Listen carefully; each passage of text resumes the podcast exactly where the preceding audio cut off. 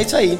E vamos começar mais um episódio de Rafael Steffens Podcast. E esse episódio está recheado de boas ideias, muito empreendedorismo, porque o meu convidado, ele é muito especial. Como vocês viram, nós estamos estreando nosso estúdio novo aqui na nossa cidade de Franca, e obviamente a gente não poderia ter um outro convidado que não seja um empreendedor da nossa cidade. Rafael Naves, que é conhecido nacionalmente como o rei dos cookies, tem uma das cafeterias mais cobiçadas hoje nacionalmente e ele sim é francano, é empreendedor, começou aqui esse negócio. Eu sou consumidor do produto dele e eu tenho certeza que nesse bate-papo você também vai virar fã desse cara. Seja muito bem-vindo. Obrigado pela oportunidade. Obrigado aí todo o pessoal da Rafael Steffens, né, pelo convite. É, me sinto lisonjeado de estrear aqui estúdio aqui na nossa cidade, né? Sim. E vamos contar boas histórias aí. A gente espera poder tocar o coração de todo mundo que ouviu, todo mundo poder tirar pelo menos um pouquinho de coisa boa de cada história aí. Um pouquinho de inspiração, a gente já fica feliz, né? É isso aí. Eu e Rafael, a gente já tava num bate-papo aqui. Metade do podcast a gente já conversou offline, mas a gente vai trazer muitas coisas bacanas para vocês aqui, dentro desse modelo de negócio que ele é expert e a gente vai bater bola bem legal para trazer muitas informações para vocês. Bom, Rafa, vamos lá, conta pra gente. De onde surgiu essa vontade de empreender no ramo alimentício? Cara, vamos lá, Will. A história da Duck Bill começa em 2016, né?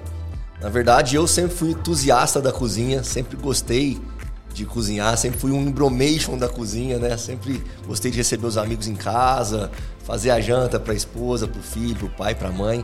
Então sempre gostei, minha mãe cozinha muito bem, meu pai cozinha muito bem. Então cresci aprendendo a mexer na cozinha, né? Sempre, certo. sempre fui entusiasta da cozinha. Uhum. Falo que eu pratico realmente minha cozinha terapia, né? Até hoje é o lugar que eu, quando estou mais estressado, quando eu quero me desopilar, eu vou fazer minhas, minhas gororobas na cozinha lá de casa, né? Então eu fui representante de calçados uhum. por muitos anos aqui em Franca. Eu acho que é uma realidade dos francanos, assim, é, naturalmente ir para o ramo do calçado, né? Já está enraizado na história da cidade, né? E eu não fui diferente. Comecei com calçado, componentes e tal, e fiquei 14 anos com representação de calçados, com escritório de representação, viajando aí todo o estado de São Paulo, Minas, vendendo calçados para os lojistas. E tinha uma época do ano que eu finalizava as minhas vendas ali em setembro, meio de setembro, eu encerrava as vendas do ano, programava o Natal nas lojas e tinha que esperar a feira em Gramado né, a, a SIC, que tem gramado lá, para fazer o lançamento da coleção de janeiro. Certo. E nesse meio tempo, a minha esposa Juliana trabalhava, é, meu filho estudava, então eu não conseguia tirar férias. Eu ficava parado aqui em Franca, meio que ali. Na época era mais e-mail, ligação, ainda não tinha muito WhatsApp. Depois que foi aproximando mais a gente do, dos lojistas, né? E falei, pô, vamos montar alguma coisa para tocar em paralelo. Eu quero um outro negócio que eu consiga tocar mesmo que eu viaje durante a semana, nessa, nessa época eu tô parado, eu consigo tocar e vou, vou ter um negócio em paralelo. Sim. E a primeira coisa que veio na minha cabeça era alguma coisa no ramo de alimentação. Comecei a fuçar atrás de alguns cursos e fiz um curso de barista. Me apaixonei por essa área do café. Legal. Né? Foi o primeiro curso que eu fiz em Ribeirão Preto, no Senac. Um curso de três meses, mais aprofundado, história do café e tal.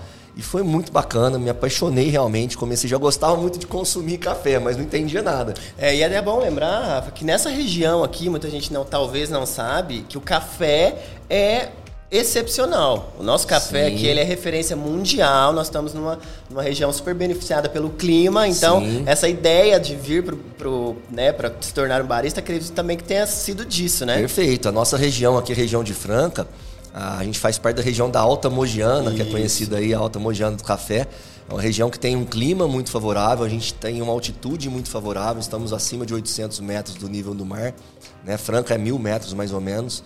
Então toda a região aqui produz muito, muitos bons cafés, né? Vamos dizer assim. Cafés especiais, cafés reconhecidos no mundo todo, né? Então a gente aqui vive também a terra do calçado também, a terra do basquete e a terra do café, né? Muitas coisas legais. Estamos é, deixando aí, transformando a terra do cookie também, né? E, poxa, cara, dali eu me apaixonei e falei, cara, vou fazer alguns cursos de café e vou abrir uma cafeteria. Sim. Nesse meio tempo, eu fazia um MBA em Marketing e Vendas na FGV. Então, sábado sim, sábado não tinha aula. E uma das matérias era diferencial de mercado. Eu comentei com o professor, ele falou: legal, cara, cafeteria tem um monte. Qual vai ser o diferencial da sua cafeteria? Isso ficou martelando na minha cabeça. Cara, eu preciso fazer uma coisa diferente, né? E foi onde veio a inspiração dos cookies, inspirado num cookie de Nova York, da Levan Bakery. É um lugar que tem fila com neve, com chuva, com sol. Sim. O pessoal consumindo cookie. É, vi que alguns cases começavam a chegar assim, com mais força. Cara, vou fazer cookie, parecia fácil, né? Sim. E comecei a comprar farinha, chocolate, açúcar e tal, e fazer em casa. Mas foi difícil e dava errado, jogava fora, ficava feio, ficava ruim. E, cara, foram umas sete oito meses fazendo receita final de semana em casa, pegando receita na internet e fazia, dava errado, fazia, dava certo, anotava, misturando sabores e acabei chegando na receita que a gente tem hoje, né? Que é, que é a mesma que a gente tem até hoje produz só em larga escala, mas é a mesma receitinha que foi criada na cozinha de casa, né? Depois de 7, 8 meses aí testando. Aí falei, poxa, vai ser um cook shop. Eu vou ter 10, 12, 15 sabores de cookies. É, acho que pode ser diferente. Aí falei pro professor, ele falou, cara, legal, um diferencial. Tiver produto, tiver qualidade, tiver sabor. E aí nós abrimos a Duck Bill sendo um cook shop, na verdade, né? Uma cafeteria cook shop. Onde a gente tem até hoje ali 12, 15 sabores de cookies na vitrine e é o grande carro-chefe da, da marca, é o que está reconhecido aí no Brasil todo. Caramba, então a receita é sua. É, a receita. Você que realmente começou Realmente esse... com a mão na massa, né? E, e, e se mantém todas as novidades que vêm né, para o seu cardápio. É, passa pelas suas mãos? Você tem esse. Cara, a grande maioria. Hoje, é, na verdade, desde o começo, eu tenho a Suelen, que é a minha gerente da fábrica certo. lá. Ela me ajudou nesse desenvolvimento desde o começo. Então ela já tinha uma experiência em produzir cookies que ela tinha morado fora, fazia para os meninos que ela cuidava lá tal. Então ela me deu muita força também no começo. Quando abriu, ela trabalhava no Banco do Brasil, quando abri a loja. Uhum. Então ela, ela vinha depois do horário, eu ia depois do horário também, nos finais de semana para a loja, e a gente desenvolvia mais coisas lá junto, produzia, fazia a produção da semana tal. É. Juntos na primeira loja, que é a loja do centro aqui em Franca. A senhora está comigo até hoje. É, hoje eu sou o cara que dou mais ideias, vamos dizer assim, né? uhum. né? Poxa, vamos lançar o sabor X. Aí ela vai atrás, desenvolve e coloca aquilo ali para ser viável na produção. É, também pela proporção que se mais. tornou, você tem outras prioridades, né? Outros é. pontos a dar atenção também dentro da. É isso aí. Então a fábrica é o meu ponto de apoio aqui em Franca. A gente produz tudo aqui. Hoje a gente produz 250 mil cookies mês, mais ou menos, para o Brasil todo. Distribui para todas as lojas. Né? E eu tenho toda a administração do franchising que é em São José do Rio Preto, onde eu fico muito também. Então eu fico flutuando aqui entre Rio Preto, Franca, estou sempre por aí. Show. É, você me confessou aqui no, no, no offline, né, no nosso bate-papo e tal, que você já foi empreendedora antes do Duck Bill. Você foi dono de um bar, é isso? É. Isso te trouxe uma base legal para o seu negócio? Te trouxe algum aprendizado? Cara, com certeza, né? Eu falo que o empreendedorismo está na veia do brasileiro, uhum. né? O uhum. brasileiro já, já nasce querendo fazer alguma coisa por conta própria, vamos dizer assim, né? Que é o início do empreendedorismo, né? E eu não fui diferente. Eu registro em carteira, eu acho que eu tive quando eu era adolescente. Sim. Que foi meu único emprego na concessionária Honda aqui de Franca. Uhum. É, eu era mecânico lá, foi meu primeiro ah. emprego. E ficava no balcão de peças, montando as motos e tal. Era mecânico e balcão de peças. Depois fui para venda de consórcio. Né? Consórcio Nacional Honda, não esqueço disso, nunca Sim, mais. Me lembro disso. É. é, e foi um grande aprendizado. Foi o único registro em carteira que eu tenho da minha vida. Depois, na época da faculdade, eu já montei esse bar que era atrás da faculdade. Comprei um trailer de lanche, na verdade. A gente fazia lanche, cerveja, tinha uma sinuquinha e atrapalhava a faculdade da galera ali. Né? Deixava a faculdade do pessoal mais alegre. Pior né? que eu era seu cliente, viu, rapaz? então montamos esse bar e, e, toquei em paralelo com a faculdade. Me formei em educação física, não exerci. Mas de lá, dessa época já namorava, a minha atual esposa, é, nós engravidamos. E aí, em vez de exercer educação física, eu fui para o ramo de calçado na época. e trabalhar com componente de calçado Sim. e venda. Então deixei o bar e já fui montar um escritório de representação. Mas realmente o bar foi meu primeiro negócio sim, no empreendedorismo, sim. assim. Já tinha, é. já tava ali na, na veia o empreendedorismo. Pois né? é. Depois você foi acertando. É, e vai aprendendo, né, cara? Eu sim. acho que tudo é aprendizado. Então, com certeza. Ali eu, eu acho que era um negócio muito assim, vai fazendo. Sim. Faz isso, coloca aquilo. É, é muito Depois isso. a gente começa a aprender a ter mais direcionamentos, assim, né? Mais planejamento, né? Sim, e é muito bacana aquilo que, eu, que a gente estava conversando também de, de ver gente como a gente, né? Que é gente de Franca, a gente daqui, gente batalhadora, que começou do nada e tal, crescer, se tornar referência, porque hoje eu afirmo com toda certeza que Duck Bill é referência no ramo de cookies, no ramo de café, no ramo de cafeteria. E dentro do, do ramo alimentício, você tá num universo que deve ser um furacão, cara. Porque ali eu acho que é cobra comendo cobra o tempo todo, a disputa é muito grande, você tem concorrentes aí que são multinacionais, né, que rodam o mundo inteiro. Multinacionais, muitos tempo, muito tempo já de marca. né? Exatamente. E aí eu queria, é daí que eu tiro a base da minha próxima pergunta para você. O que que você tem, né, qual que é, é o que que você usa de inovador, né, para se manter nesse mercado tão disputado que é o mercado alimentício? É.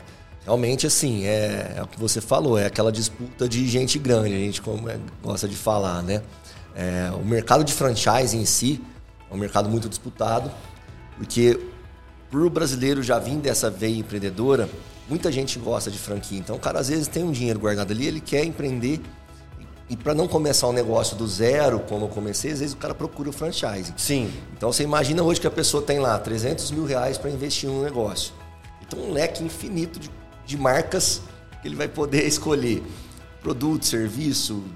Aí, ah, vou pro ramo alimentício. No ramo alimentício, o cara tem hambúrguer, pizza, lanche, sei lá, salada, comida vegana, Sim. churrasco, comida mexicana, cafeteria. O cara tem outro leque, cara. Aí a hora que o cara resolve falar, poxa, eu quero uma cafeteria. Aí dentro das cafeterias tem no mínimo ali umas 15, 20 que ele pode escolher, que vai ter áreas disponíveis para ele na cidade que ele quer ou não, ou que vai agradar melhor, ou que vai de encontro com o que ele está procurando também para empreender, porque o franqueado também precisa se sentir parte, tem que, tem que, que ter uma sinergia com a, com a cabeça do franqueado ali, a marca que ele está comprando, né? Sim. Não adianta o cara falar A assim, cultura "Poxa, tem que fazer Eu sentido não gosto de jeito a nenhum de café, dele. vou comprar É. uma cafeteria, é difícil, Isso. né, a pessoa, né? Então é, tem que se adaptar à cultura da marca, né? Então realmente a disputa é muito grande, mas a gente tem na minha cabeça sempre o lance de eu falar assim, eu tenho que eu parei de correr atrás, eu gosto de correr na frente. Então eu, eu tô sempre tentando lançar novidades, eu tô sempre tentando é, ter sabores novos, experiências novas dentro das lojas, né? Pra quando outras marcas já vêm copiar, a gente já tá fazendo outra coisa de E novidade. você, né? você tem um, um time assim, tipo, não, todo mês eu tenho que lançar X produtos novos, tá? Você tem esse time dentro do, do seu calendário ali para você tem, sempre estar. Uhum. Sim. A ideia agora para 2023 é ter um lançamento a cada 45 dias. Show. Então, um mês e meio é o time que a gente consegue fazer distribuição para o Brasil todo, né? E é o tempo que a gente quer ter de lançamento. Então, é, a cada 45 dias, se você for numa- das lojas da Kibil, vai ter uma novidade diferente, um sabor de cookie diferente, um produto diferente. Essa é a ideia para 2023.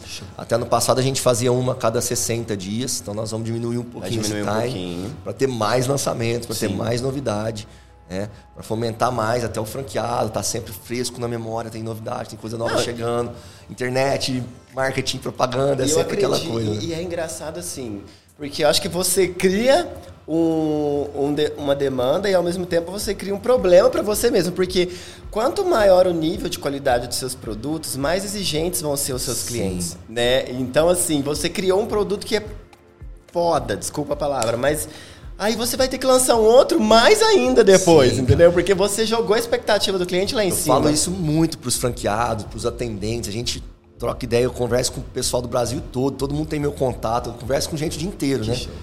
E assim, o que eu falo é que a Duck Bill chegou num ponto que a gente cria muita expectativa. Então, quando chega numa cidade, é aquele lance, poxa, tá chegando a Duck Bill e tal, é fila na inauguração, aquela loucura. Ao mesmo tempo, a pessoa já vai com uma expectativa muito elevada. Sim. Então, quando você já chega num lugar que você fala, poxa, aqui é tal lugar, você já você espera menos que uma experiência muito boa ali, né? É, qualquer coisa que for muito normal já não É, tá, já já não tá é fora do que você tá esperando, né? Então, como eleva as expectativas, a gente também tem que estar sempre em nível elevado de excelência, né, cara? Isso de atendimento, de qualidade de produto, aí é uma experiência que tem que englobar é, várias, vários atributos ali, né? Para chegar no objetivo maior que, que, eu, que a gente sempre falou, que é o, é o nosso lance da marca, é a pessoa sair mais feliz de dentro da loja que ela entrou. Então, a pessoa precisa, tem que sair da loja com um sorriso no rosto, né? E aí, isso tudo são várias coisinhas que acontecem ali durante o atendimento, com o produto e tudo mais, que levam a pessoa a se sentir bem, a querer voltar, né? Com certeza. É, e a gente está falando hoje de uma rede de franquias, né? Você se tornou aí um franqueador. E eu queria saber como que iniciou esse processo de expansão. Foi, de fato, através do sucesso da sua loja aqui de Franca, que deu esse start na sua cabeça? Como que foi esse, né, esse, essa faísca aí que veio para você crescer fazer esse boom na marca? Ah, muito legal. Todo, muita gente pergunta sobre isso. A, a, história foi a seguinte, quando eu inaugurei a loja aqui em Franca, é a do centro, que tem até hoje, foi no dia é, 9 de agosto de 2016. Então foi em agosto de 2016 quando inaugurou. E, cara, desde o começo, graças a Deus, a gente teve muito movimento. Foi muito legal, foi uma explosão assim de boca a boca mesmo, porque eu não investia em marketing, eu nunca fiz um outdoor na cidade. Né? Agora, recentemente, eu comecei a fazer uma rádio, né? falando em mídia offline, assim. Mas sempre foi só Instagram e o boca a boca. A pessoa Sim. entrava e falava com um amigo e vai lá tal, e tinha filas na loja. Isso foi indo ali no primeiro ano e sempre recebendo propostas de, poxa, vamos abrir um em Ribeirão Preto, vamos abrir um em Uberaba, poxa, vamos abrir em Uberlândia, região, tal, não sei o quê abre sócio, me vende uma franquia. Eu falei, cara, eu vou estudar primeiro, vamos dar um passo de cada vez, né? E acabei lendo algumas coisas, então eu falo assim, poxa, franquia tem que ter pelo menos um ano, você ter seus números ali, demonstrativos e tal, para poder apresentar para o investidor, né? Para depois poder franquear. Então eu aguardei esse um ano e fui estudar uhum. franchising. Comecei a fuçar atrás de alguém que me ensinasse, alguma escola de franquia, eu não, na internet, né, cara? Certo. Eu não sabia como começar, não tinha noção nenhuma de franquia. Até então, eu tinha na minha cabeça que era um jeito de crescer como marca e tudo mais, né? Certo. E achei um curso em São José do Rio Preto, é, que era no grupo 10X. Ele era um curso de como franquear o meu negócio online, tinha algumas aulas presenciais a cada mês, a cada 60 dias. E o professor desse curso era o Davi Pinto, que uhum. é uma uhum. referência nacional no franchising. É um cara que veio de Lins, de grandes marcas, foi fundador da Doutor Resolve, do Instituto da Construção, Davi é, além de ser um querido, um amigo, foi meu professor e se tornou meu sócio no final Olha. do curso. Então, ele começou a me acompanhar durante o curso ali. Depois a gente conversou, ele fez a proposta para se tornar sócio. Ajeitamos ali as coisas, aceitei e tudo mais. E a gente acabou formatando junto a Daqui Bill Franchising desde o começo.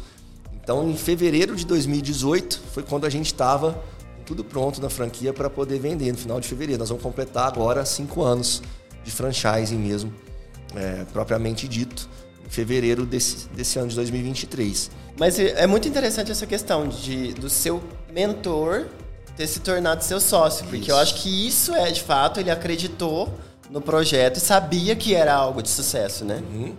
Exatamente, cara. Para mim, eu falo para todo mundo com muito orgulho, assim, que eu, eu tenho um sócio que, além de tudo, eu sou fã dele, assim. Olha né, que cara? fantástico. Porque eu tenho uma admiração como empreendedor, como ser humano. O Davi e a Rebeca, que é a esposa dele, que é, hoje faz o nosso financeiro e tudo mais, são duas pessoas completamente fora da curva, assim, uhum. que eu me espelho diariamente. Então eu tenho prazer de poder é, diariamente trocar ideia com uma pessoa que eu sou fã, que eu admiro, que é meu sócio, né? Isso acho que me engrandeceu de todas as formas, no sentido de, de poder é, ter mais ideias, de poder falar assim, poxa, eu tô com um cara. Quando você tem uma pessoa você admira junto, você quer estar tá na mesma vibe de pensamento, né?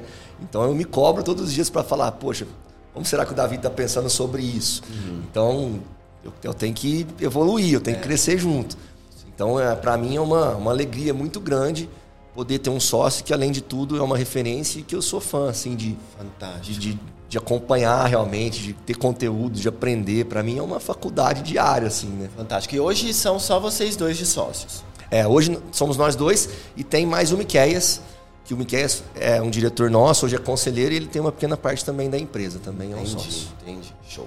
É, uma das, das características é, bem marcantes né, da, da, da Kibil, é, dentro dos seus mix de, de produtos, é a exclusividade. Né? A gente Sim. sabe que você preza muito por isso. E eu queria saber de você também quais outros pontos fortes dentro da sua rede que você né, valoriza bastante e que uhum. fez né, a marca se tornar a referência que é hoje? É, no começo a gente trabalhava muito ali a, a, o lance dos cookies, uhum. que foi o que realmente pegou e se tornou uma referência, né? Os cookies da Duck Bill, né? Era café e cookie. Então eu fiquei realmente ali o primeiro ano da loja, é, vendo às vezes clientes entrar lá e falar, poxa, mas não tem tal coisa. Não, não tem, é só cookie e café. Uhum. Mas eu precisei passar por essa etapa de um tempo para poder botar na cabeça das pessoas que a gente realmente era um cookie shop, que era o nosso produto core Sim. business, era o cookie e tal. E é legal você defender isso, né? É, foi muito Porque bacana, às vezes as pessoas se perdem ali no início. Tipo assim, nossa, tem muita gente perguntando por isso. Aí você vai. É, é igual aquele é. negócio. É uma tabacaria, mas aí você entra, tem salgado, tem isso, tem aquilo, é tem Porque é muito fácil perder a é. identidade, é muito fácil perder, porque o cliente entra e fala, poxa mas não tem um estrogonofe para comer no é. almoço. Aí você fala, poxa, não tem. Mas o cara fala assim, nossa, mas tem um cliente pedindo, cara, vou botar. é. Aí outro dia entra um e fala, mas você não tem aí um cachorro quente no fim da tarde, assim e tal. Aí você fala, poxa, tem cliente pedindo. O cara coloca, a hora que vê, o cara tá, não Já sabe mais o que, conceito, que é. Perdeu, que a, legal. perdeu toda a identidade, né?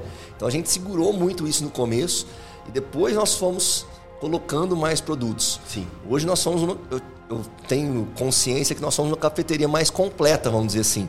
Hoje tem um lanchinho ali, se o cara quiser fazer um brunch, tem. Se o cara quiser um omelete, tem. Se a pessoa quiser é, uma salada para do almoço mais leve, tem. Né?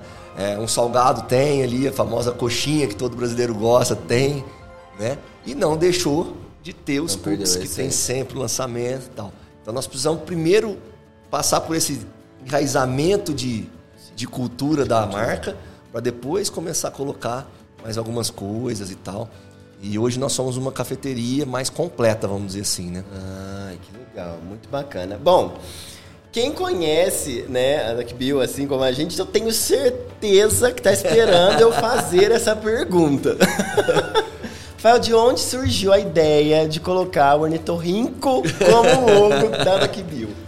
Cara, é muito legal essa história. Eu falo que isso aí foi um sopro dos deuses aqui na, na, na minha ideia, né? Mas é, foi muito de encontro. É um negócio que foi muito. Foi um casamento perfeito, eu falo, né?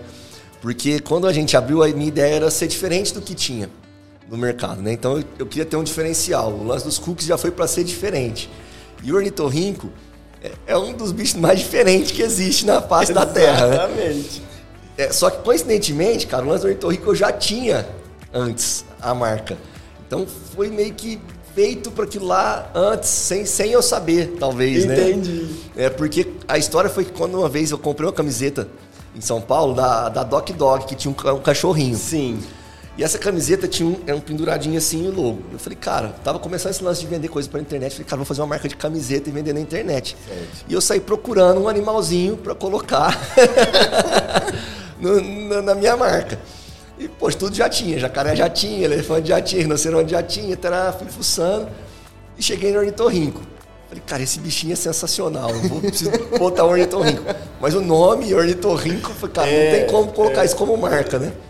E aí a tradução do ornitorrinco pro inglês é o duckbill, é o bico de pato, porque não existe uma tradução do ornitorrinco. Uhum. Eu falei, duckbill soava muito legal, soava fácil. Falei, cara, muito legal isso aí. E consegui registrar. Caramba. Então ficou registrado da Kibil com o ornitorrinco. Acabou que eu não fiz as camisetas. Sim. Mas, mas a marca ficou pronta sem querer. O casamento perfeito para cafeteria, que é muito legal, que é uma coisa que aí eu tenho comigo que eu acho legal. Esse lance de ser meio lifestyle ali no nome, né? Não ser o café do Rafa, né? O cookie do Rafa, né? Você não fica muito amarrado ali num lance só. Então o ornitorrinco a gente também pode brincar de ser o que quiser, né? Na verdade, né? É muito é muito abrange qualquer coisa, né, cara? Então, hoje a gente tem já uma linha de boné, a gente vende os bichinhos de pelúcia, Sim, tem todo esse lifestyle um da marca, né? né é. do negócio. Então isso é realmente é você firma, é firmar a marca de outras formas, né? É muito legal. Muito né? show. E aí no final das contas falando assim como concorrente, se pegar a própria Starbucks, né, cara, que é uma referência mundial e para mim é uma marca que eu sou fanzaço assim, acompanho diariamente é, a marca. Os caras, os caras também têm uma sereia, né, cara? Que não tem. Exatamente, é muito é a ver ali, né? Se for pensar, né? Veio lá a história da Mob Dick e tal, pá. Mas não tem muito a ver com a cafeteria, vamos dizer Sim. assim, né? Então é muito legal isso, porque vira realmente um lifestyle, faz parte desse lifestyle da marca, isso né? é muito bom. muito Legal. Tem que ter essa fantasia também, é, né? Para você até criar né? história né? de conexão e tudo mais. E falando um pouco de franquias agora, Rafa, o que, que foi, né, assim, é, a característica ou o ponto que determinou né, que você acreditasse que a Duck Bill poderia sim fazer parte, espalhar por todo o território nacional? Cara, primeiro foi realmente a alta procura do começo, né? Uhum. É, de, de, muita gente chegar e querer abrir, querer me chamar para ser sócio, vamos levar a marca para tal lugar.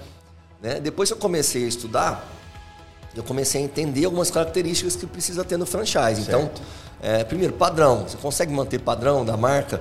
Se você abrir uma loja lá em Manaus, você vai conseguir manter o padrão da, da marca que você tem aqui. Então, é, isso muita gente me pergunta. Então, para qualquer negócio, cara, sei lá, o cara tem um negócio de de roupas. O cara quer uma loja de roupa. Tem uma característica da loja que você vai conseguir manter isso lá em Belém do Pará ou no interior de São Paulo, você vai conseguir levar a mesma identidade. Então, padrão é o primeiro requisito para o franchising. Depois, escalabilidade. Poxa, a gente consegue escalar esses mesmos produtos para ter. Então, eu fui aprendendo um pouco mais essas coisas de franquia e eu via que, poxa, aqui eu consigo ter. Certo. Consigo ter padrão? Poxa, consigo, mas eu preciso ter uma fábrica para produzir o meu produto. Porque não é nem o lance da receita, eu brinco com todo mundo, não é o lance da receita da Coca-Cola, né? Eu poderia falar pro franqueado, poxa, tá aqui, ó, faz isso, é farinha, é chocolate, é manteiga, tarará. Mas aí esse franqueado eu não vou ter um controle 100%. O cara vai falar assim, poxa, mas a manteiga aqui tá tanto, aqui tem uma margarina que é mais barata, eu vou colocar... Vai dar um jeitinho brasileiro, é, né? já vai perder todas as características. Então eu tinha que ter essa produção para manter a minha qualidade do produto. Tinha como fazer? Tinha, nós fizemos. então eu fui juntando, falei que, poxa, nós estamos preparados para o franchise. Né? Tinha procura, tinha números, tinha padrão, tinha produto, tinha escalabilidade. Uhum. Então tá tudo certo, vamos partir pro franchise Show. mesmo que dá para ir. E você comentou que a fábrica é aqui em Rio é, Preto, A certo? fábrica é aqui em Franca. A fábrica é aqui, é. certo? E você tem um escritório, em escritório Rio, Preto, Rio Preto, né? E tudo sai, o Brasil inteiro sai daqui de Franca. A parte de cookies, 100% daqui. Tudo mais sai tudo daqui. É, tudo produzido aqui. Então a gente produz, hoje são 22 meninas lá na fábrica, mão na massa, realmente aquele lance de colocar amor no produto, é um produto bem manual mesmo, assim. Hoje a gente já tem alguma parte de porcionadoras, de maquinário e tal, mas ainda decoração, pesagem e tal, é tudo muito, é tudo manual. muito manual. Não tem como a gente fazer se não for assim, porque é, realmente tem que colocar um amor ali. Eu falo para as ah, meninas, vocês têm responsabilidade de transmitir essa política nossa de botar energia no produto ali para chegar na ponta, né? Mas tem que pesar, cada sabor tem uma densidade diferente, então as máquinas não conseguem ver isso. Então é, ali tem que ser na mão mesmo o negócio. E é uma coisa muito engraçada que você comentou sobre a questão do amor. Eu acho que todo, todo mundo que é, trabalha com essa parte de culinária, de comida, do ramo alimentício, fala muito isso, né? Que o melhor tempero de qualquer comida é o amor, é o carinho que você faz. Cara, mais. eu acredito nisso sim, 200%. É nós pode ir num restaurante que se a cozinheira tiver de mau humor no dia, ah, lá a comida não sai igual, cara. Vai salgar, é engraçado, negócio, é. Vai. Às vezes alguém vai passar mal, sabe? Eu tenho muito esse lance da energia aí. Eu concordo. E, e, realmente, cara, a gente vive isso lá e as meninas que trabalham na fábrica entendem esse conceito, assim, de realmente, sabe, tá trabalhando. A nossa produção da fábrica às vezes tá rolando um som, sabe? As meninas estão ali, é um clima gostoso Legal. de trabalhar.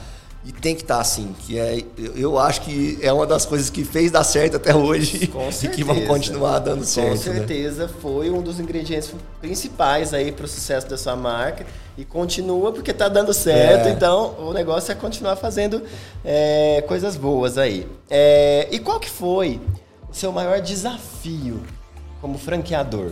A partir do momento que você começou a expandir e tudo mais, qual que foi aí dentro desse ramo de de empreendedor, o que foi o seu maior desafio? Will, eu falo assim, ó, a gente passou por muitos momentos desafiantes, né? Nessa, nesses quase cinco anos de história de franchising, né? Do quadro Bill. Então eu lembro direitinho que logo que nós começamos a, a franquear em fevereiro de 2018, é, no finalzinho de fevereiro a gente conseguiu já vender a primeira loja.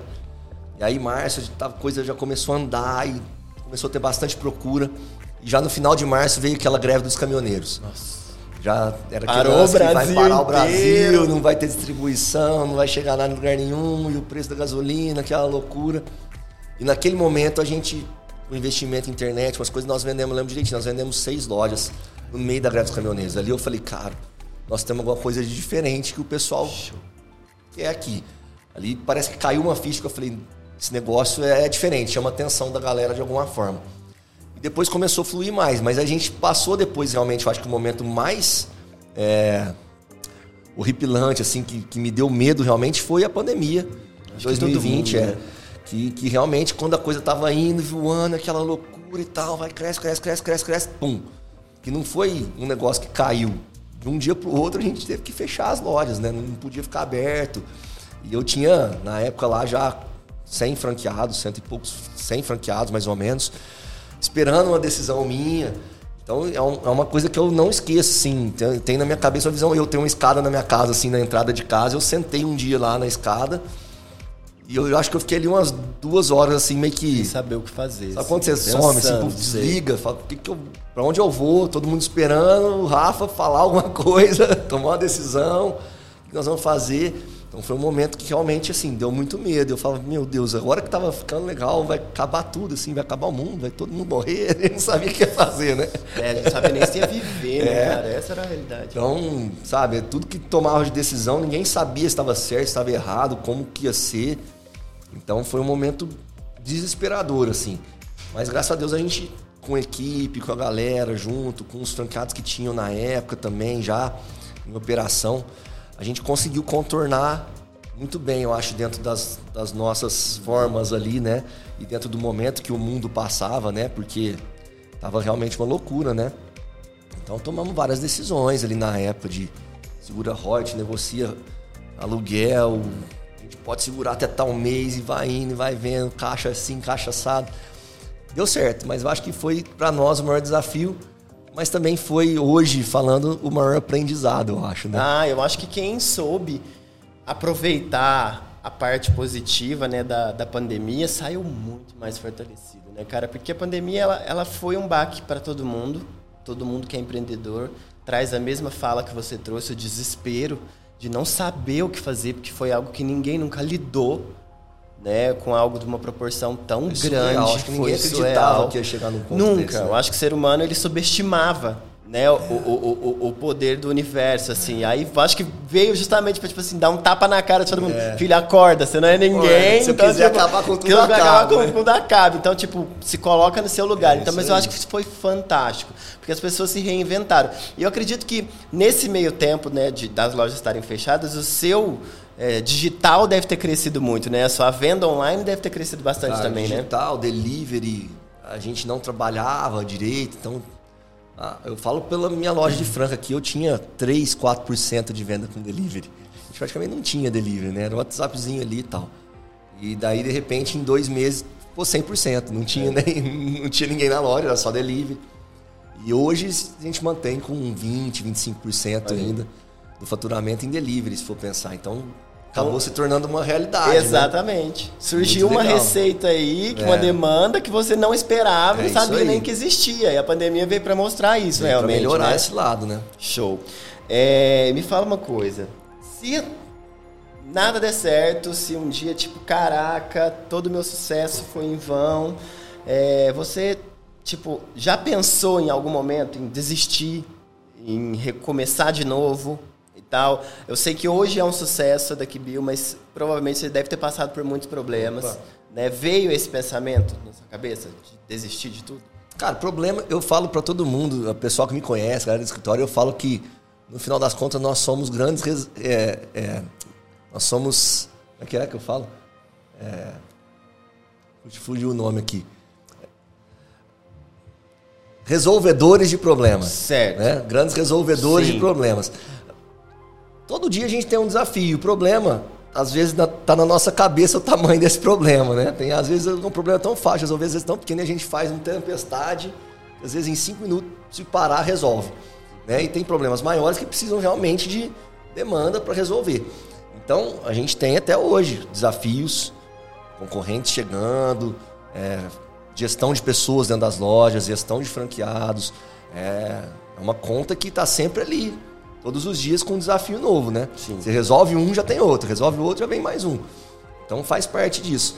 Agora, pensar em desistir, desistir, eu realmente nunca pensei. Engraçado, eu tenho, eu tenho uma força grande que, inclusive na pandemia, quando veio esse desespero todo, parece que eu fico ali anestesiado por um tempo e depois vem uma força maior que fala, não, vem cá, empurra pra lá que a coisa tem que ir, vai. Parece que a gente tira mais força ainda. Então, assim, eu, eu não tenho medo de ter que recomeçar. Se uma hora, ah, deu errado, acabou, vamos fazer de novo, vamos começar outra coisa. Não tenho medo nenhum. Me sinto até mais preparado hoje em dia, né? Sim. né? Porque a gente aprende no dia a dia, então acho que eu recomeçaria outro negócio talvez mais fácil que quando eu comecei, né? Sim, sim. Porque você tem uma bagagem é. aí, né, bem maior de quando o Rafa lá de trás. É, então assim, eu acho que essa veia do empreendedorismo mesmo, de estar tá sempre se mexendo, é, sempre buscando mais e sempre querendo mais, é, essa ambição na forma muito boa da palavra, né? Porque eu acho que as pessoas precisam ter uma certa ambição mesmo de buscar mais, de querer melhorar, Sim. né? É, eu acho que, graças a Deus, eu tenho bastante, Show. assim, de, é, de ter essa força de, de recomeço sempre. Eu acho que a gente recomeça todos os dias, essa é, é a verdade, né? Essa é uma característica que tem que fazer parte do DNA de um empreendedor, né? Eu acho que se você, para você ser empreendedor, é, no Brasil principalmente, com todas as dificuldades que vocês enfrentam em questões tributárias e enfim e tudo mais, né? Se você não for um cara persistente, se você não for um cara né, atrevido de, de uhum. dar a cara a tapa mesmo e tal, e não ter medo, você não vai para frente. Porque é, ser empreendedor é muito instável. Né? É muito diferente de você trabalhar para uma empresa e saber que todo mês o seu dinheirinho vai estar tá é. ali certinho para pagar suas contas e tal. Ser empreendedor é se desafiar todos os dias, né? Diariamente. Então, é, eu falo que assim, a minha grande faculdade foi com representação de calçados, né? Eu brinco que quando eu vendia sapato, eu podia é, estourar de vender hoje. Atendi três, quatro clientes que são os meus melhores clientes e vendi assim, tipo, pro mês inteiro, ok. Mas amanhã eu acordava e estava zerado de novo. eu tinha que procurar Sim. outros clientes, vender mais para outros clientes. Então todos os dias eu precisava recomeçar. É, da minha cabeça eu tinha isso como representante. Isso para mim foi uma grande faculdade que eu levo até hoje é, na minha vida, nos meus negócios. Então, é, não importa se hoje eu não vendi nada, amanhã eu estou zerado. Se eu vendi uhum. muito hoje, amanhã eu acordo zerado do mesmo jeito. Novo. Então eu tenho que começar do zero, buscar novos clientes, buscar mais vendas, buscar novas ideias, novos canais, novos, novo network, fazer mais amizade. Então todos os dias a gente acorda e recomeça, né, cara? Deus eu acho que dá uma oportunidade pra gente ali de manhã cedo, você abre o olho e fala, opa, mais um, vamos lá. Oportunidade. É? então, é todos os dias mesmo, dia a dia. É, é um leão por dia, né, é. né? Como dizem. E quando você começou lá, abriu a sua primeira loja do, do Duck Bill, você já imaginava em ser um, um, franqueador? Não, eu vou abrir um dia, eu vou estar no Brasil inteiro e tudo mais, ou não? Era tipo assim, não, eu vou abrir aqui o meu negócio, tá tudo bem e tal, uma maneira mais modesta. Foi algo que surgiu com a demanda do mercado, né? Ou desde o início, quando você abriu o seu negócio, você já sabia aonde você queria chegar? Ó, quando eu abri a primeira loja, no comecinho, eu pensava só em ter bastante movimento naquela loja, certo. mas Logo no primeiro mês, quando começou a ter bastante movimento mesmo e muita procura, eu já falei, cara, isso aqui eu vou ter que crescer como franquia. A franquia, na minha cabeça, era legal. Eu não sabia como fazer, como começar. Mas eu via alguns cases de franquia que eu falava, poxa, para crescer eu acho que vai ser legal ser franquia. Mas fui aos poucos mesmo. Aí depois de um ano que eu fui estudar e tal. Mas assim, mesmo a parte de, de, decoração da loja na época, a gente já fazia um negócio pensando de como vai agradar em outra Sim. cidade, como será que isso aqui vai Você segue o mesmo padrão de identidade das suas Sim, a gente mudou do começo, mudou, tanto é que nós já reformamos a loja, mas é, hoje é um padrão diferente de visual. Eu tenho ainda algumas lojas no, no modelo antigo, vamos dizer, mas hoje a gente segue um padrão. É, às vezes tem alguma característica diferente visual, de um ponto para outro, é. de loja para outra. Mas de característica em si geral é sempre o mesmo. E eu percebo que você traz uma ideia de um café mais intimista. Né? É, é algo que não é exageradamente grande. Eu não sei se você tem lojas muito grandes. Uhum. Partindo do princípio aqui de Franca, é uma loja menor, é uma Sim. loja que não cabe multidão de pessoas, mas é uma loja que te acolhe. Uhum. Né? Você tem um ambiente agradável, gostoso de ficar ali. Então, isso é uma característica que você leva para todas as suas lojas. Sim. A gente tem aí umas 5, 6 lojas maiores, assim, metragem uhum. quadrada, mas a maioria são lojas menores mesmo, com 30, 40 lugares às vezes até menor, umas lojinhas mais to go ali para pegar e sair e tal. Mas são, são lojas que realmente a gente tenta seguir esse lance que, que a gente busca muito, que é o comfort food ali, né? Sim. Que a pessoa realmente se sentir confortável, reconfortada, abraçada Sim. dentro da loja em todos os sentidos. Então a decoração leva isso, o cheiro leva essa experiência, o cheiro da loja, o próprio produto leva isso. Então a gente tenta ser ali indulgente ao mesmo tempo reconfortante, né? Sim. É, esse é o grande lance. Isso é, é maravilhoso, né? Para a pessoa ali viver essa experiência, ter esse ambiente tudo milimetricamente pensado, porque hoje é tudo instagramável, né? Tudo, Era tudo. aquilo que a gente estava conversando É. também. Deixar um ambiente instagramável para que isso gere um momento de uma foto, de um registro e É isso. tudo mais, já é um E a gente marketing consegue gratuito, muito seu, né? isso, cara, porque tem dia que a gente não consegue repostar Olha o que as que pessoas legal, postam da loja e querem mostrar que tá lá.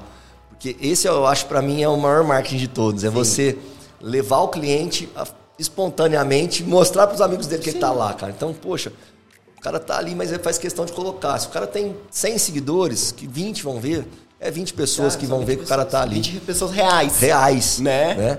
Então, e a pessoa para fazer uma postagem dessa, ela tem que gostar de onde ela tá, tem que gostar do produto de alguma forma. Sem dúvida. vai postar, a não ser que ela poste falando mal. Pô, estou aqui, fui maltratado e tal. Exatamente Né? Porque a pessoa também Que tem, acontece hoje também, acontece, né? né?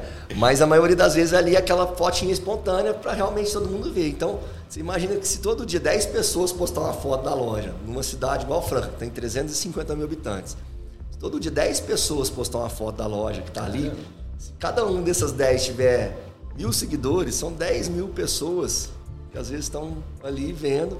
É muito mais que talvez qualquer propaganda, sem, qualquer mídia. né? Sem dúvida. E, e- e hoje a gente tem ferramentas, né, de- dessas questões de impulsionamento e tudo mais, que são fantásticas, que abrangem muitas pessoas, mas ainda assim o, o boca a boca ele é muito valioso, né, cara? Tipo, você é meu amigo, tipo, olha, eu tô te indicando, fui Com lá, certeza. é bom.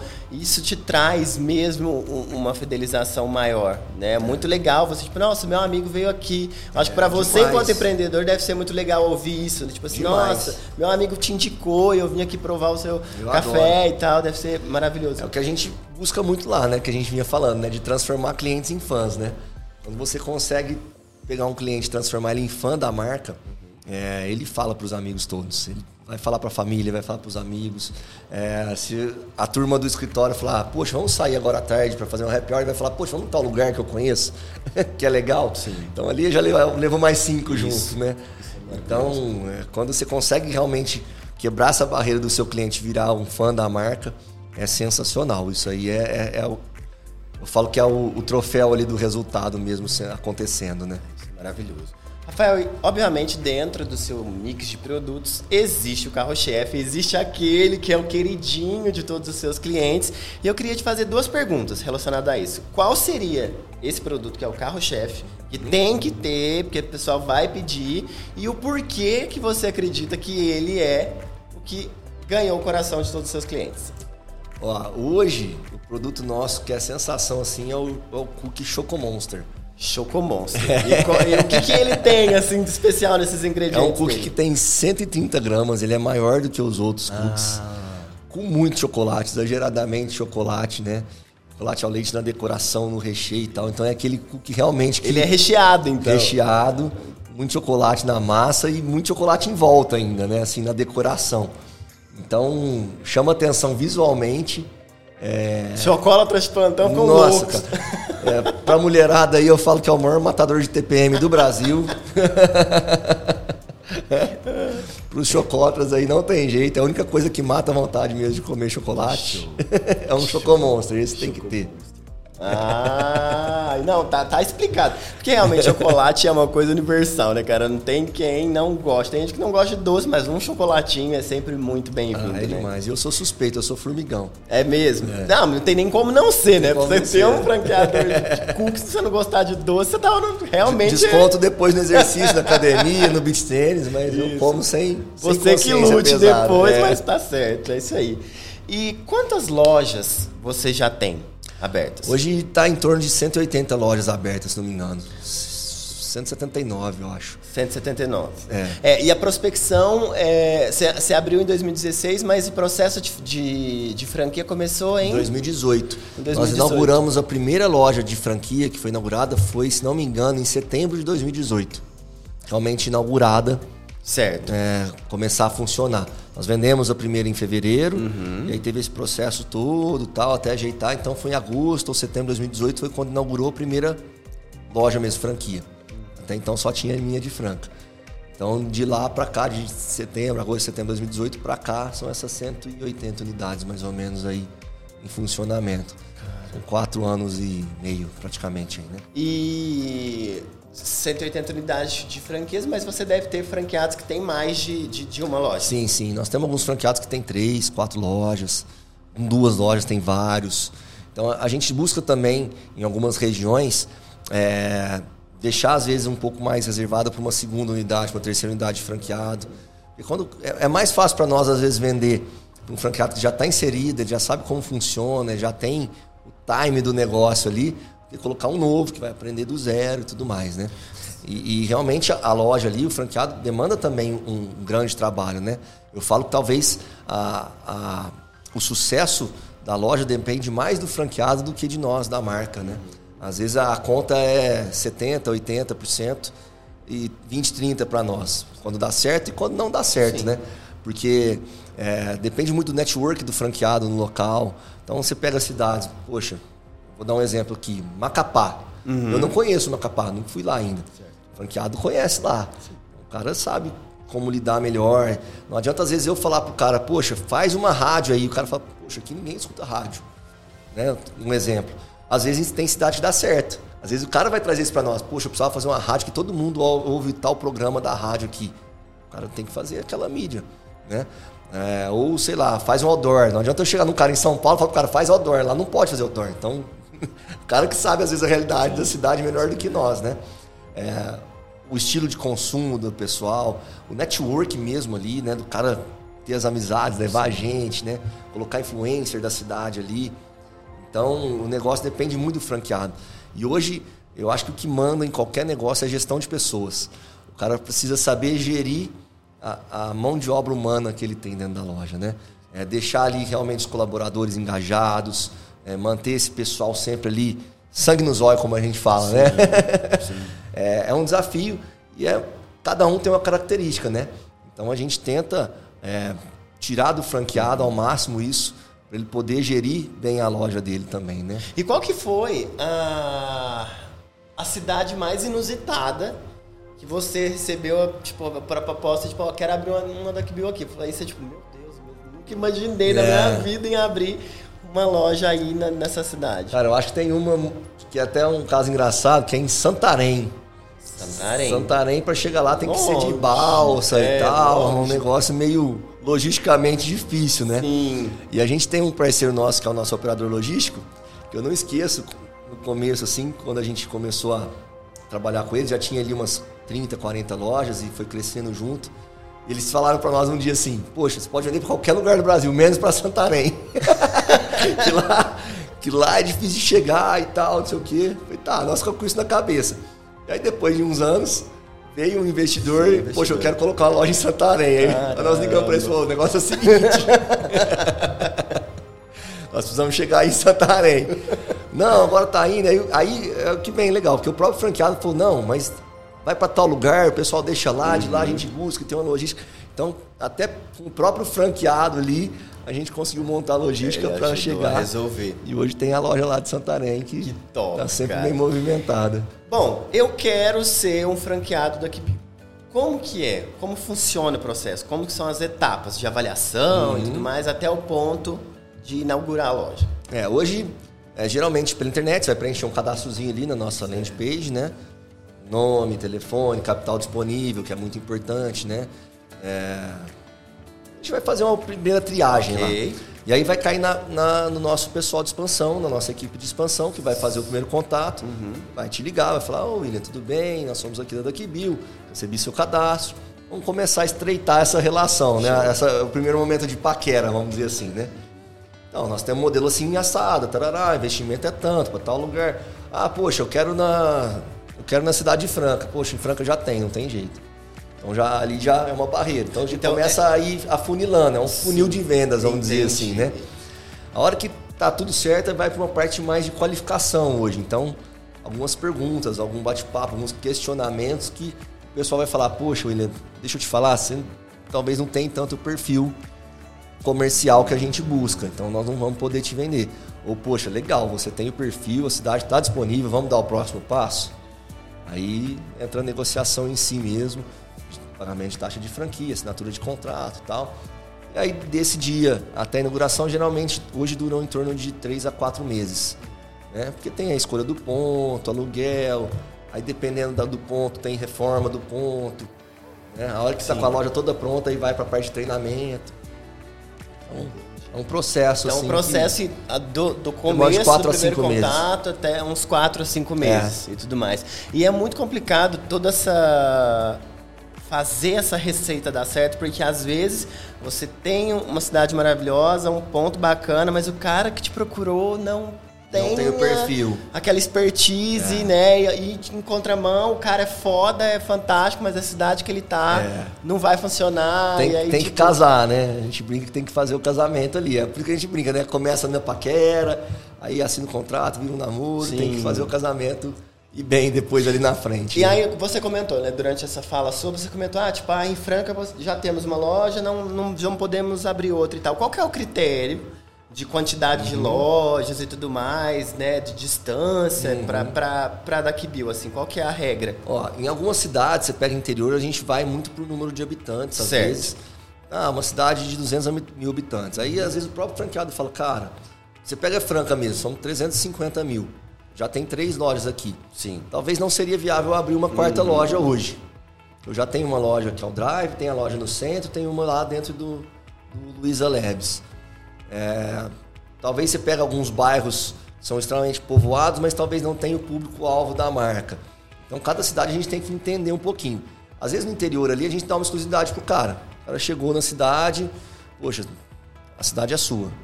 Se tiver que abrir outra unidade, é o próprio franqueado que vai abrir outra unidade. É, algumas cidades maiores a gente separa por raio.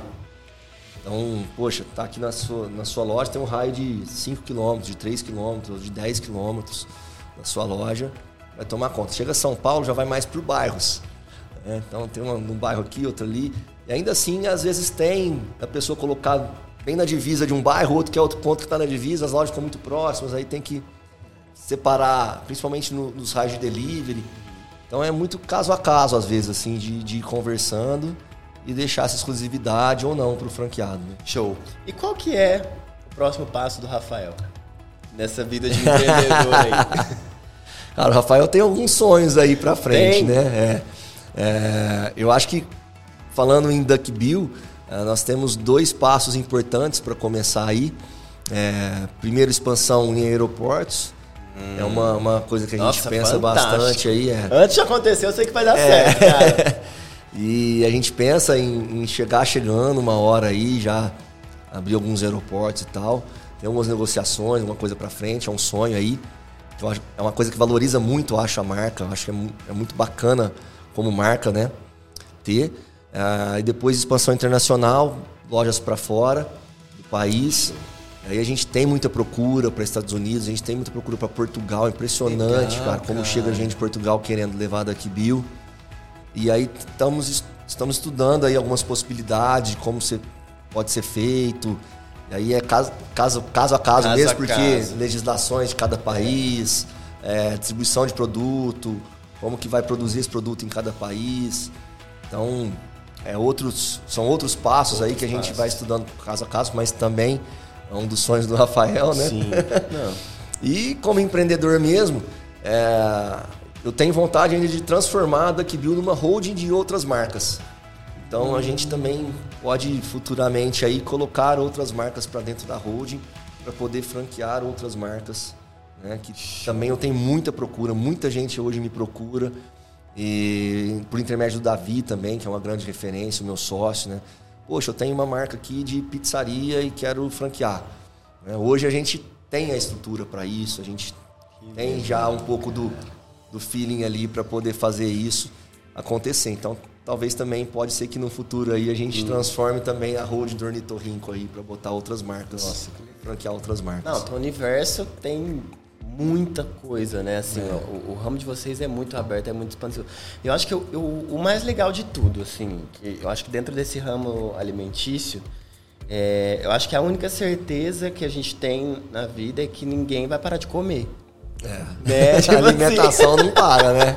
E é realmente isso, é uma libertação, porque o seu, o alimento que você vende é aquilo, igual a gente brincou lá, e que é, que é o melhor remédio para TPM e tudo mais e tal. Porque ele é um, um alimento muito voltado para essa parte de lazer, ele não é Isso. um alimento da necessidade. Não é não é o básico, arroz, necessidade. Feijão e tudo mais, não, é aquilo ali que você quer, tipo, é um lazer, eu vou tomar um café com os amigos, eu quero comer porque é gostoso e tal, então, tipo, isso é muito legal. Tá muito ligado, ter essa conexão. bem-estar, né? É, ter essa A conexão se premiar, poder falar, eu mereço esse momento. né? Exatamente. Eu acho que quando o cliente está conectado com o seu, seu trabalho, assim, através dessa linha de satisfação, né, de realização, de se presentear, é fantástico. É muito legal. Porque você vai estar presente em momentos bons da vida É dele. isso aí. Né? É, é, geralmente é no momento feliz da pessoa. né? Exato. Nossa, maravilhoso.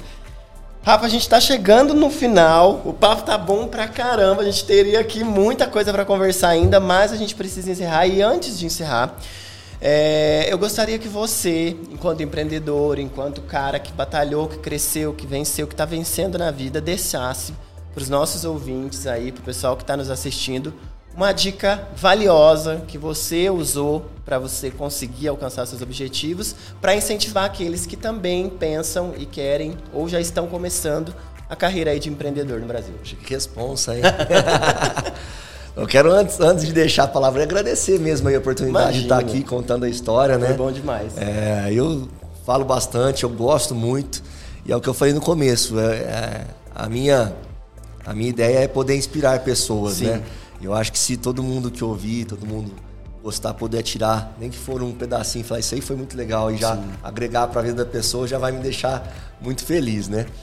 E, e como recado aí para as pessoas, eu, eu gosto de falar para todo mundo que assim, ó, além de coragem, que é uma das palavras que eu acho que mais precisa no empreendedorismo, porque não é fácil empreender no Brasil, é o que a gente falou. É carga tributária, é política, é o mundo em si. Tudo, tudo venta aqui no Brasil, né? Então precisa ter muita coragem, persistência, mas existe um negócio de acreditar em si que é muito legal. A pessoa precisa realmente, eu acho que você que está querendo empreender aí, olha para dentro e se pergunta, realmente eu acredito no meu produto, eu acredito no meu negócio, de verdade mesmo, assim, não é, não é aquele lance que, ah, vou fazer só para ganhar dinheiro, sabe? Eu acho que é muito além do ganhar dinheiro. É, o propósito precisa ser muito maior, sabe? Hoje eu fico muito feliz de poder gerar emprego no Brasil inteiro, uma ideia que surgiu daqui, é uma coisa que me deixa felicíssimo, assim. As pessoas me mandar mensagem, falar, cara, eu trabalho na Bio aqui de tal cidade, tarará, mudou minha vida porque eu estava desempregado. Isso para mim é o que vale a pena, assim, diariamente acordar e batalhar mais, é, de ter o propósito, realmente acreditar no que eu faço, acreditar nas minhas ideias, acreditar nos meus produtos, acreditar nos meus franqueados, acreditar nos meus funcionários, né? Uma cadeia grande de gente e, e ter o propósito de realmente levar felicidade, é, de realmente mudar a vida das pessoas através do empreendedorismo. Eu acho que a partir daí começa a dar certo o negócio, né? Show. Olha, Rafael, eu só tenho elogios a você. Eu já era seu cliente sem te conhecer pessoalmente. É, o que você trouxe aqui hoje é, é o reflexo do sucesso, né? Do, das- do seu empreendedorismo, brilho no seu olhar a todo momento que você fala do seu negócio, o carinho, o sorriso no rosto. É, é fato que você está fazendo o que você ama. E, é, e quando você faz o que você ama, não tem outro resultado que não seja sucesso e satisfação, É né? E isso é refletido aí por todo o crescimento da marca e eu te desejo todo o sucesso do mundo, que todas essas suas vontades que você tem de realizar sejam realizadas dentro do seu tempo correto, da maneira correta e que traga muitos frutos positivos aí para você. Te agradeço mais uma vez Amém. por ter cedido seu tempo para estar tá aqui com a gente, para dividir esse momento com a gente. Eu tenho certeza que esse episódio vai ser um sucesso, porque você é gente como a gente, as pessoas se conectam, né? Você traz esse, essa, essa situação de ser uma pessoa acessível, e isso é muito maravilhoso hoje em dia. Quando as pessoas enxergam isso, você traz isso para o negócio. Eu acho que é o que as pessoas buscam, né? Cada vez mais nesse mundo corporativo, as pessoas querem o que seja mais real. E você é traz aí. muito isso. Parabéns, tá? Obrigado. Pessoal, infelizmente estamos chegando ao fim. Eu vou encerrar aqui. Vamos desligar as câmeras. Vamos ali to tomar um café um, e um cookie, tá? Vocês que lutem, porque o nosso já está aqui garantido. E antes de encerrar, eu quero que pedir para vocês curtam, comentem, compartilhem, se inscrevam no canal. Vocês viram que aqui o Rafael deu uma aula de empreendedorismo. Mande para o seu amigo que tem esse sonho, que quer empreender, que está começando nesse negócio, que eu tenho certeza que ele vai aproveitar todas essas dicas que nós trouxemos aqui no programa para vocês hoje. Então, muito obrigado por todos vocês aí que estão nos assistindo e até a próxima. Valeu!